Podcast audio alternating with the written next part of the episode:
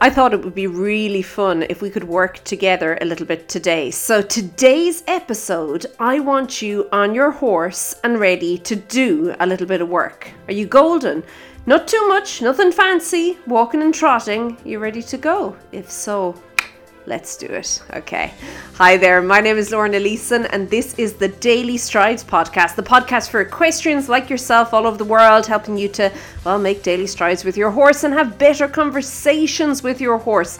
It's all about refining, refining, refining, and that's what we're going to start doing a little bit of today because I know how it can feel that when you're on your horse and when you're riding, and particularly in trot, and I think it's something to do with the rhythm of trot, it can feel like things are getting a little monotonous. It just feels like same old, same old, same old. But I want you to start really seeing every time you're on your horse and every time you do something, so every trot, I want to see it as being just, oh, full of potential of what you could be doing and how you could be really and truly moving things forward, moving the conversation forward. So, all that being said and done, as I said, I'd love you on your horse. I would love you in an arena or somewhere that you can work. It can be an open field. I know not everybody has an arena, and that's okay. Once it's a kind of a, a, a can we say, a a space with some sort of a boundary that you know when you've reached the edge of it, okay?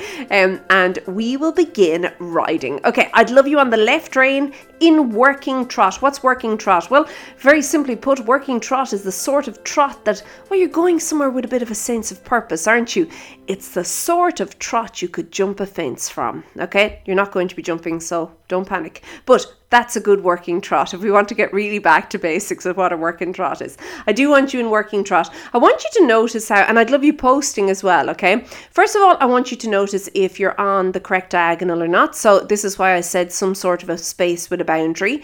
Um, so you can have an outside or an inside. Um, now, of course, you can do this on the road or on, on, on the trail. You can choose one side that's going to be um, the diagonal you're going to work on. It makes no odds, but I do want you on the correct diagonal. If you're not sure of which diagonal, it's basically when your horse's outside front foot is back. You should be sitting. When it's forward, you should be rising, okay? Very simply put. Um, rise and fall with the foot by the wall, the shoulder by the wall, I think is the, the little poem they have with that. Okay, but what I do want is that you're on the diagonal. Now, Next thing I want us to focus on here is that how you are rising. So, so many people, they rise incorrectly. And I mean rise as in posting, okay? And the reason is because they grip with their knees and they almost pivot on the knee. Now, what ends up happening there? Look, you'll be able to do your up downs, okay? That that's not a big stretch. You're going to be you, you'll make it, but what's going to happen is your lower leg is going to become just floppy and ineffective. This is where you see people and they're riding off the ball of their foot. Um, it's just it's it's it's not right. And this is also where you see people that if the horse suddenly has a change of heart regarding where it's going yeah it's those people that end up on the ground okay? Don't do that so I want you to first of all have a quick assessment here of how you're sitting. So I want you on your bum. Every time you're sitting down, you're on your bum, you're in the center of the saddle, you're not sitting at the cantle, you're not in the back of the saddle, you're not sitting too far forward, you're not in the waist of the saddle or the pommel of the saddle, okay? You're really on the seat of the saddle. And I want you that your leg is underneath you. All this means is that if we went clicked our fingers, made your horse vanish, you would land on your feet. Okay. Now, if you are rising incorrectly, like what I said regarding your pinching kind of with your knees and you're really just pivoting from your knee up and back, what's going to end up happening is your lower leg is going to go too far back. So if we clicked our fingers, you would either land on your knees or on your face. And I don't want that happening to you, obviously. So I want you that you would land on your feet. Now, the other thing I want you just quickly kind of assessing here is how effective your leg is. So each time you're going up and down, you want to have this conversation with your horse. You want your lower leg there working with your horse. So what I'm going to suggest you do is that every time you rise, you are just kind of paying attention to almost being straight through the rise. And we're going to talk a little bit more about the rise just now. But you're being straight through the rise so that when you come down, your seat is where you want it to be. A lot of people, when they rise, they twist. They twist their body, okay? If you are twisting and what it looks like you can actually see the twist through the shoulders okay? And i want you just to feel this. You can have a little look see there at your hands. Are you twisting? Are your hands move? Is there a lot of movement? Are you directing air traffic okay? Um, no seriously though. If you are twisting a little bit what's happening there is you are pulling yourself up as opposed to pushing yourself up. And it's really important that you recognize that you should be pushing yourself up, okay? So it should come from your seat area, the up, okay? It shouldn't be coming because your shoulders are pulling you up. And of course, your shoulders pulling you up probably mean that you're actually using the horse's mouth to pull yourselves up. Not a good place to be, hey? so we'll leave that there. No, no explanation required. You know why that's not good, okay? So you want to get up, make sure you're nice and straight, that each time you come down, it is all square. Remember, in the trot, the trot's great because everything is all square, okay? So you're bringing it back down and it's lovely. You're up and you're down. Wonderful. Okay, now each time you're down, your lower leg, because it's underneath you, and we've already passed the click your fingers rule, and um, we've passed the test there. So every time you're down, your lower leg can now engage. And all that that means is that your lower leg can ask a question, okay? And the question usually at this point is just keep going forward, just keep going, just keep going. Now, most horses, you don't, if, if you've been schooling them and working with them for any length of time, you won't have to ask every single time, okay? But some horses you do, particularly more laid back horses, you may have to ask. But I find it's a nice kind of place to almost just touch base and to say, look, I'm still here. We're still working together. We're still kind of on this journey. Let's just touch base on this one, okay? So your lower leg is there. I also want you now to pay attention to what your heel is doing because the weight should be into your heel. Now, how far down your heels are, that'll depend on. Usually, I'm going to put this. Uh, this is okay. Now, obviously, this there, there's always exceptions to the rule but um usually this will depend on the type of rider you are as in the type of discipline you do okay or what you predominantly do in your riding okay but what i want you to pay attention to is that your heel is weighted so even though your foot the sole of your foot, it may indeed be horizontal. It may be parallel to the ground, to the floor, okay? You do want to have the heel weighted. In other words, I don't want you standing on the ball of your foot. Okay, so I mentioned that earlier. That's not a good thing, okay? That's where when the horse decides to change his mind, it's very hard to not to not go with him there okay? You are going to part company so don't do that okay? So just pay attention to that. Right once we've got the lower end sorted out and the lower end's really important because that's your base of support now you begin looking at the upper part of your body.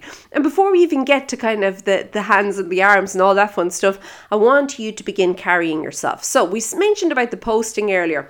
I want you to think of the posting. Instead of it being an up and down it's more of a diagonally diagonally forward and up and back down, diagonally forward and up and back down, diagonally forward and up and back down. Now, how much clearance you give the saddle each time. Okay, so how much daylight between your bum and that saddle will depend on a lot of different things the stirrup length, the horse, your own strength, the horse's strength. It's, a lot of things are going to, to kind of impact that. Okay, but what I do want is that it's consistent. And I want to bring this back to the rhythm. And I said the trot's lovely because you have this lovely rhythm in the trot, okay? So bring it back to the rhythm here. I want you to notice the rhythm and I want you to notice how you're posting. Are you allowing the rhythm to dictate your posting? Or are you going to begin asking bigger questions or more questions or different questions, doesn't have to be big and complicated, it can just be different uh, questions of your horse by beginning to maybe use your posting as a way to influence your horse. Okay, so Sometimes people confuse rhythm and tempo. Rhythm and tempo are not the same thing. Um, rhythm is the sequence that's occurring. Tempo is how often that sequence is occurring in any given kind of measured distance or time or whatever the case is, okay? That is the difference. So you may have the same rhythm, but the tempo can get faster or slower. So just pay attention to that as well. And you can also begin to influence the tempo using your posting as well, okay? But for the most part, trot generally has a pretty even, steady rhythm uh, for most horses, and most horses find it easy to continue in a rhythm in the trot, okay? So notice that. Right, so we've got our posting now, and we realize that it's more of a kind of diagonally up and forward. It's almost almost like you're kind of aiming towards the pommel of the saddle and back down. And it's just like aerobics. The back down bit is the really important bit. you see, the getting up bit, your horse's energy kind of naturally helps you with that. Can you feel that? But a lot of riders may make the mistake and they fall back down. And this again is particularly true when they don't have a good base of support. So when they are relying on their horse for balance as opposed to being balanced within themselves. Okay. And again, I'm going to bring this back to your lower leg and to what's going on with your knees and what's going on with your seat and how all that is working together. The click your fingers rule. Okay. So all that being said and done, I want you now to begin thinking about the contact. So, we've said there that you're carrying yourself. I want you to kind of put a little bit of air space distance between your rib cage okay and particularly the bottom of your rib cage and your hips if you want or your pelvic area okay? So look you're made the way you're made. Let's not overthink this. But you can. A lot of people slouch through that area. And one of the simple ways of kind of seeing oh am i slouching or not? is are there creases down the skin on the front of your tummy Okay, so if, if you were to kind of quickly kind of extra vision there and have a little look see, would there be creases on that skin or would it be nicely smoothed out? And this kind of goes regardless of how you're made, as in what size you are, whatever, if there are creases there, it's probably because you are not carrying yourself. So I want you to kind of commit to carrying yourself a little bit. And every time, think about it, every time you rise or you post, you have the potential to recommit to that. Okay. You can say, okay, I'm going to carry myself now. I'm not just going to rely on the horse's energy to bounce me up and down. I'm going to carry myself here. Okay. So you can work on that. Now, finally, arms yeah, well, it's not finally, but let's just kind of round it out on this one. So, our arms. So, I, well, not my arms, your arms. So, I want you to kind of pay attention to how you're holding the reins, okay? I want you to pay attention to the contact you have. So many riders complain about contact, and yet they are really, really unreliable and untrustworthy, I suppose, when it comes to the contact and what they're doing with it, okay? Your contact has to be consistent. It has to be maintained. You need to establish it and maintain it. If you can maintain the contact, your horse will usually come in and almost align with it. But it's also important to recognize that contact is the result of other things. Okay, what other things? Well, let's play a little game. Let's ask for a little bit more from your horse. So, what I want you to do is every time you are sitting now, so you're, you're posting still, every time you sit, you're going to ask for more. And all more looks like is if you could imagine your lower leg, so that's everything below your knee, and particularly the insides of your calves, not the back of your calves, the insides of your calves, toes to the nose, hey? But insides of the calves. If you could imagine that every time you sit, you're almost wanting to hug your horse, okay? Now you're putting your legs around your horse, and it's like you would lift your horse's tummy slightly. You're saying, engage, engage, engage. So I spoke about you carrying yourself. Well, your horse must also carry himself. And you're just asking for more. And remember, when you ask, you don't there's a big difference between asking and nagging. Okay. So, what I mean is, when you ask, you have to leave space for the person, or the horse in this case, to reply. Otherwise, it's not a question. Okay? It's not a conversation. So, you have to ask and then release, and ask and release, and ask and release. Can you see how this works with the rhythm? Yeah, you can see that. Yeah, okay, okay, there we go. Bingo. Okay, so what we're going to do is we're asked for more. Now, as more begins to happen, people get nervous when they feel more. Hey, there's more. And they hunker down. Ooh, I'm going to stop that more. Or they go, sugar. And this is particularly true if they don't have a good basis support, if they're not independent in their own balance, okay? They kind of go, oh, sugar. And they kind of hunker in on that more. Uh-uh.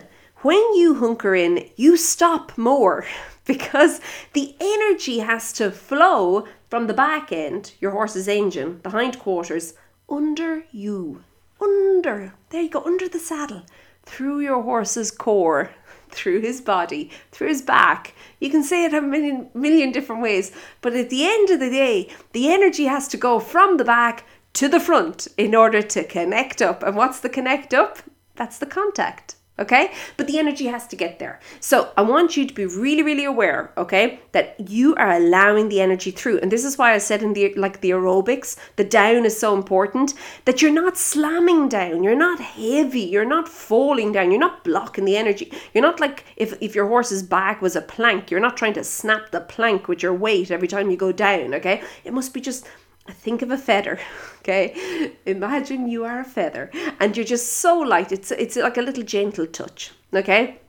It's lovely and light. It is your weight. Yes you're definitely down but you know you it's like the child who wants to be picked up and the child who doesn't want to be picked up. Same you, you, can have the same child in two different situations and they can feel a whole lot different in how how much they weigh okay? So i want you just to to um, kind of notice that and then as you're letting that through, that energy through, and you've committed to this now, you've asked for more, you're going to let more flow, now you can start to gather. And all you're doing is you're squeezing. It's like a little bit of a, a squeeze through the hand, and you begin gathering. Now, what you could do here is you could begin to work on a circle, and you could begin to work from your inside leg to your outside rein most riders find that that's a lot easier to do initially but and then work on it for a few strides and then soften and then work and soften and work and soften because nobody likes a whole lot of work all the time and no play, hey? Your horse is the same. So you want to just ask a few questions and then release a little bit and ask a bit and release a bit and continue on like that. I can guarantee you, if you can get really focused in what you're doing, what you're doing, you, nothing to do with your horse right now. We spoke all about you there that has a direct influence and impact on how your horse goes. And all you have to do is pay attention to simple things like the rhythm, the relaxation, and just how well your horse is going, if he's going forward or not. Okay? And by combining those, there you go, that's the keys to the kingdom. That is how you begin to have better conversations with your horse. Okay, that was recent. You can come back to walk there. Give your horse a pat. Give yourself a pat in the back. Well done. that was a really simple, simple, simple thing that we could work together. I would love. I'm going to invite you now to join me inside of returning to riding. Uh, we're kicking off the live program on the first week of February. I'd love for you to be in there. We can work together a little bit more, um, I suppose, intimately or privately.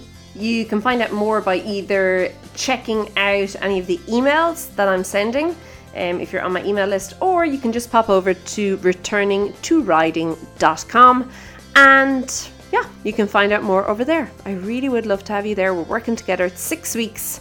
Oh, we can do so much together. It's six weeks. And I tell you, it's not just six weeks, you get ongoing support then afterwards as well. So you can check it out at returningtoriding.com. And we can really get in there. And this was just a tiny, tiny little piece, but it's all about refining you in order that you can start having a more positive influence over your horse. Okay, I will see you next week. Keep well. I'll chat to you soon. Be good. Bye.